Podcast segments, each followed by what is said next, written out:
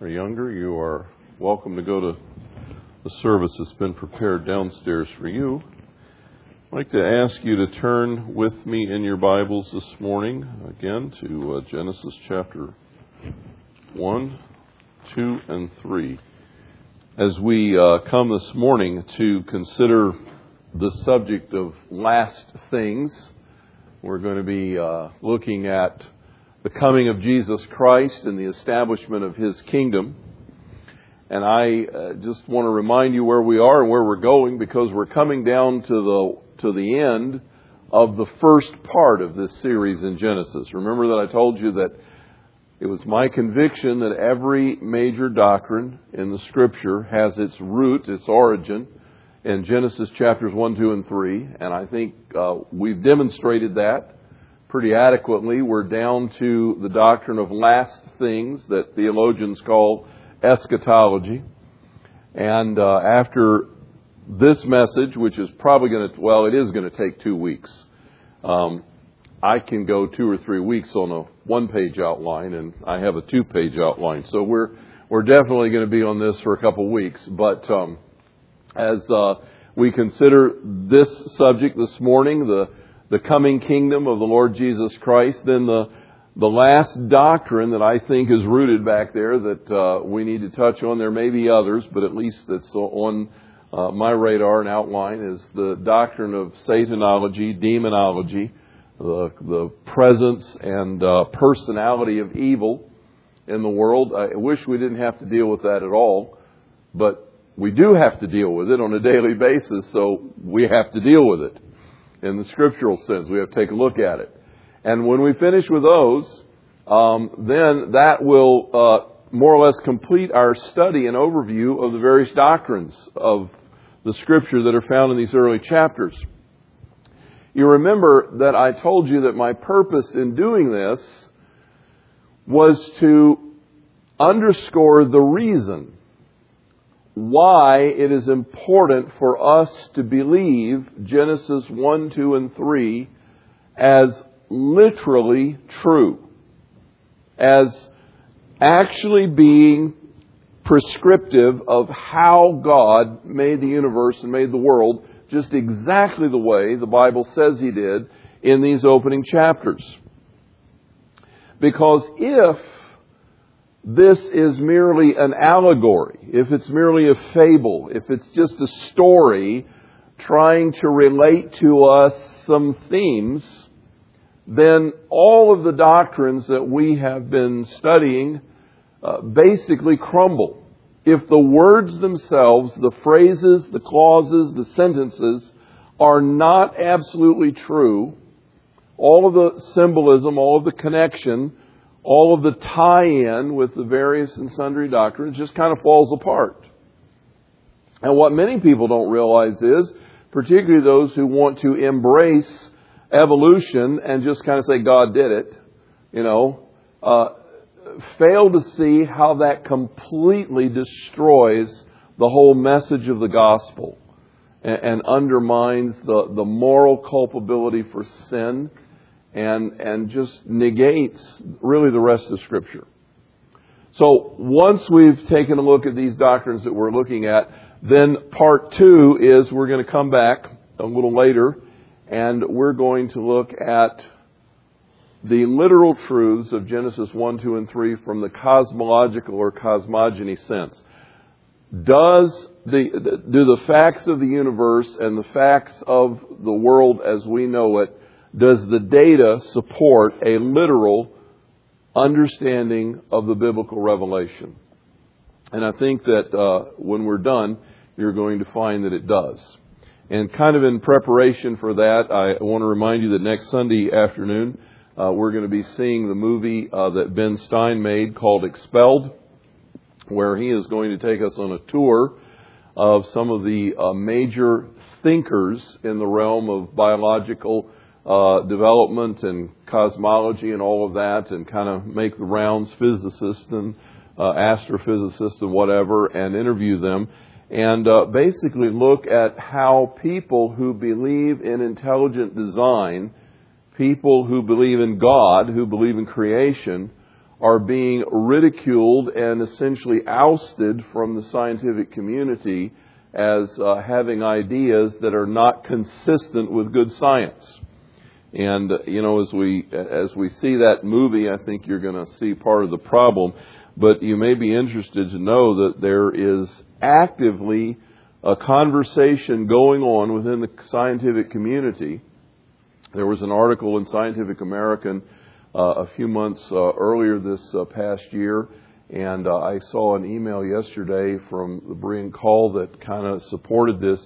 There is an active conversation going on in the scientific community that people who believe in intelligent design should be barred from any position in the sciences or in academia because they must be stupid and therefore they cannot be scientists.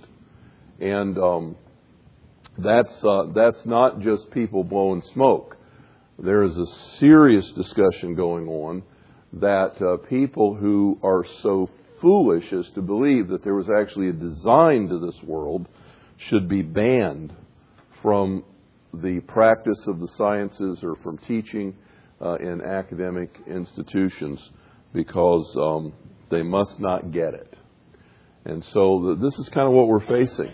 And uh, that's part of part of my purpose is giving you, first of all, a biblical understanding of why Uh, Genesis one, two, and three are important. Our faith, friends, really rest on the foundation of these chapters. If these chapters are not true, then our faith crumbles. It's a lie. The whole thing disintegrates. So it's important. But more than that, we don't just have our head in the sand. We're not just believing because we're, we're stupid religious fanatics. We believe the Bible's true.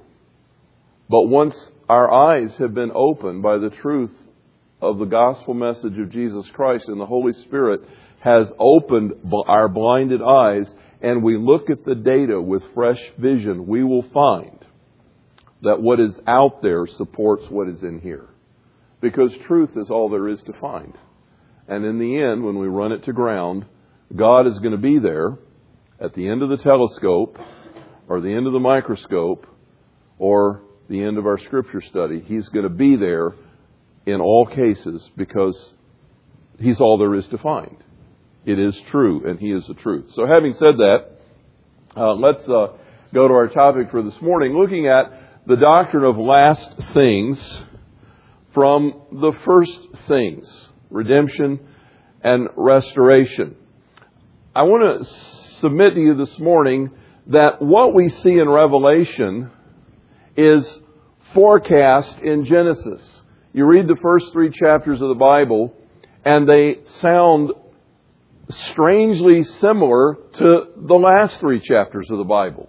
You read the message of the millennial kingdom and the truths about the millennial kingdom, and they sound an awful lot like creation before the fall. And as we study Genesis, we see that there's something going on there that God is bringing back as we move toward the end of time. And, and then that makes us wonder, well, what's this whole thing about? Is, is there a process to history? Is there a direction that God is moving in order to recover and restore what has been lost? And I think there is. I think Genesis speaks very clearly to the doctrine of last things. And one of the things that, that is interesting to me is many evangelicals and, and they're legitimate evangelicals. They believe in the, the inerrancy of Scripture. They believe in the virgin birth. They believe in the deity of Christ. They believe in the blood atonement. They believe in His bodily resurrection. They believe all these essential core truths of the gospel message. But they deny that there's going to be a literal thousand year reign of Christ. They are what eschatologists refer to as amillennialists. There's going to be no millennium that's all figurative. That's all metaphorical. That is uh, simply intended to, to give us an idea uh, of, of uh, what God is like. But really, the way it's all going to end is Jesus is going to come back. There's going to be a judgment. It's all going to be over. The new heaven and the new earth are going to appear, and it's a done deal. And the reason that they feel that way is when they look at the statements made about the millennial kingdom, they think to themselves, this can't possibly be literally true. Lions are not going to eat straw like oxen. And wolves and lambs are not going to lay down together and in the pasture. And children are not going to play with cobras. I mean, th- this cannot be literally true. But what they fail to see when they take that approach to eschatology is that Genesis tells us this is how it was in the beginning. That something bad has happened in this world that has disrupted God's original design. And that in the millennial kingdom, when our King of Kings is reigning and ruling, he is going to restore what was lost. And there's going to be a recovery of a paradise similar to Eden. And there's no reason to discount the literal truth of a thousand year reign of Christ that is characterized by some pretty unusual things. If, in fact, we go back and look at Genesis and find how they relate together my perspective this morning as we look at the subject is that in order to understand this, this overall direction, to, in order to understand this grand scheme of things, we need to have a good handle on the plan and purposes of God from the very beginning. Personal salvation is the best understood message and the obvious introduction to the will and plan of God. What do I mean by that? Most people never get beyond this first stage of comprehending God's plan. They hear the gospel message. It's related to them on a personal level. They're in a meeting or a friend is sharing Christ with them and the Holy Spirit begins to work in their heart and they realize, I am a sinner. I need salvation. I need Jesus Christ. I need forgiveness. I need my life fixed. I need to be straightened out. I want eternal life. I do not want to go to hell. I don't want to die without hope in, in Christ. And so there is a personal commitment made to Jesus Christ. And a person comes into a saving knowledge of Him. And they, and John says, uh, I'm writing to you little children because you have come to know the Father. And that's exactly what happens in the new birth. A person comes alive spiritually and they are introduced to God the Father and they have a personal connection with God and they are saved and they know they're going to heaven now. They know they have eternal life. And for many, many people, that's as far as their faith ever gets. That's all they ever see. God saved me. God redeemed me. I have eternal life. And as far as they're concerned, and you may be one among them here this morning, the basic purpose and reason why God is there is to help you deal with the rest of your life. Now that I'm saved, I can turn to God when I need money. I can turn to God when I'm sick. I can turn to God when I need this or when I need that. God is there to help me out. It's kind of like the Santa Claus approach to God. You know, I can just sit on his lap and tell him what I want for Christmas, and he's going to take care of me. Now, it's not that that's not true. Well, that's not true. Actually, what I just said is not quite true. But, but it's not that God is not interested in me as a person. But many people never get beyond that stage uh, when they look at things from a totally, may I say, egotistical or self centered perspective. God saved me and now He's up there for me. But that's only the introduction.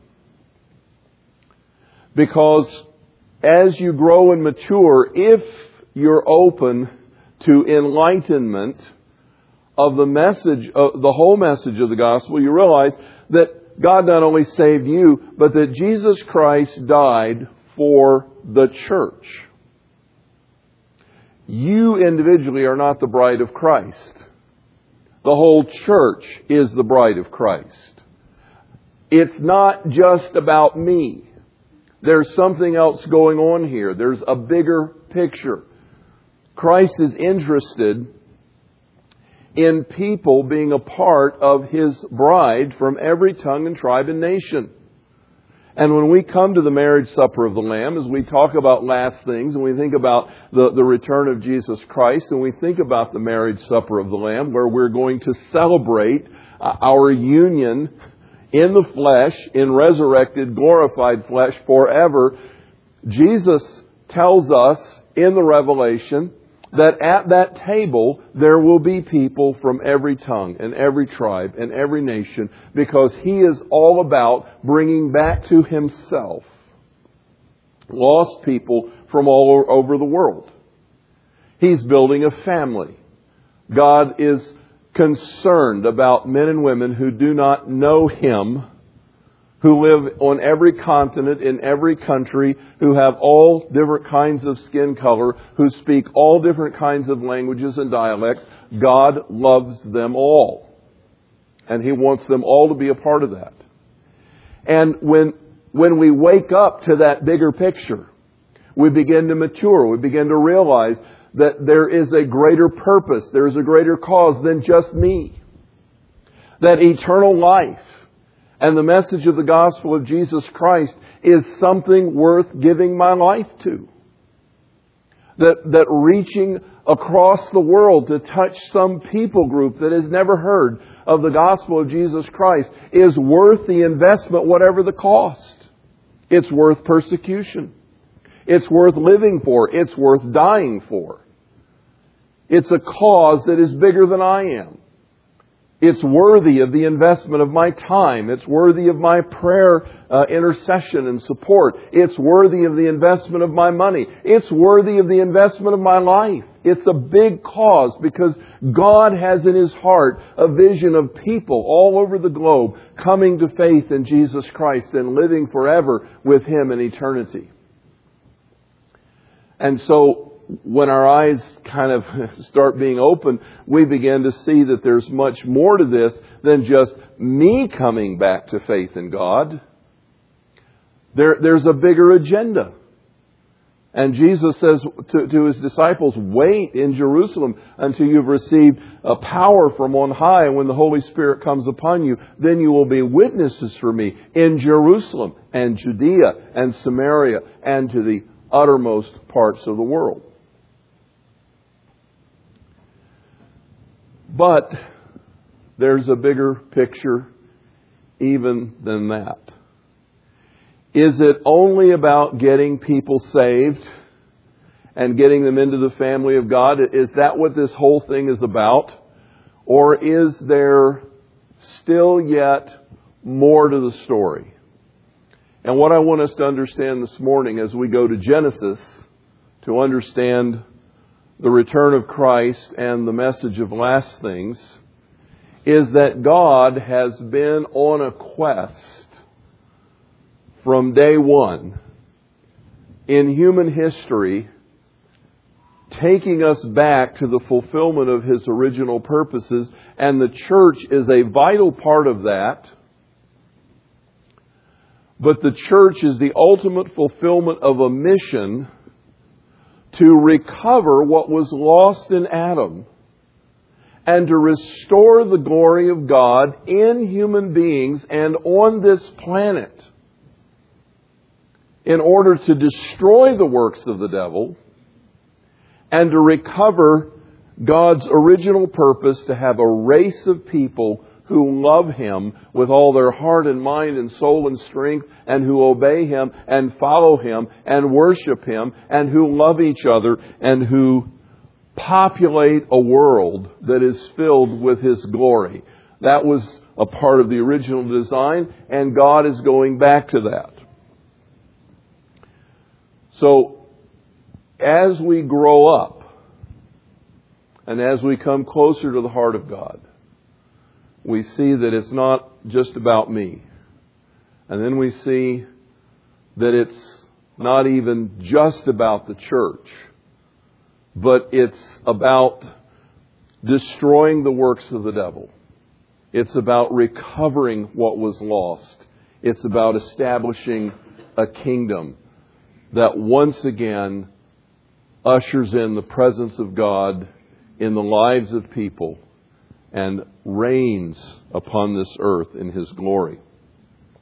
So, how does that affect us today? Well, we are in a battle commonly known as spiritual warfare. And it is perhaps the least understood but most important truth in our daily walk with Christ as joint heirs with Him in the kingdom. Now, why do I say that it is perhaps the most important truth? Aren't there not more important truths than spiritual warfare? Well, yes, if you're going to try to rank what's important, the deity of Christ is very important. His blood atonement is very important. Without the shedding of blood, there's no remission of sin. Coming to faith in Him is very important. But assuming the inerrancy of Scripture and the deity of Christ and, and all of those essential truths that are part of the gospel message, having come to faith in Jesus Christ, one of the most important things for you and for me to understand is that we are entering into a battle called spiritual warfare that is being waged on a daily basis. It's being waged over territories and people groups. It's being waged against the church. And it's being waged, this battle, this spiritual battle, is being waged against you and me personally. And that's what we're dealing with on a daily basis. The apostle Paul said, we are not wrestling against flesh and blood. Our struggle is not about the, the, the natural things out there in life. We are fighting with principalities and powers and spiritual forces of wickedness in the heavenly realm. And everything, in a sense, is fair game. We in the West almost have blinders on to this reality. But the Bible says that we are facing, we are in a spiritual battle that is a kind of warfare that covers every aspect of our lives. And I think many times we go through life as if the things that are happening to us are just, oh, well, this is just kind of natural stuff. You know? uh, sickness and, and family problems and financial problems and personal problems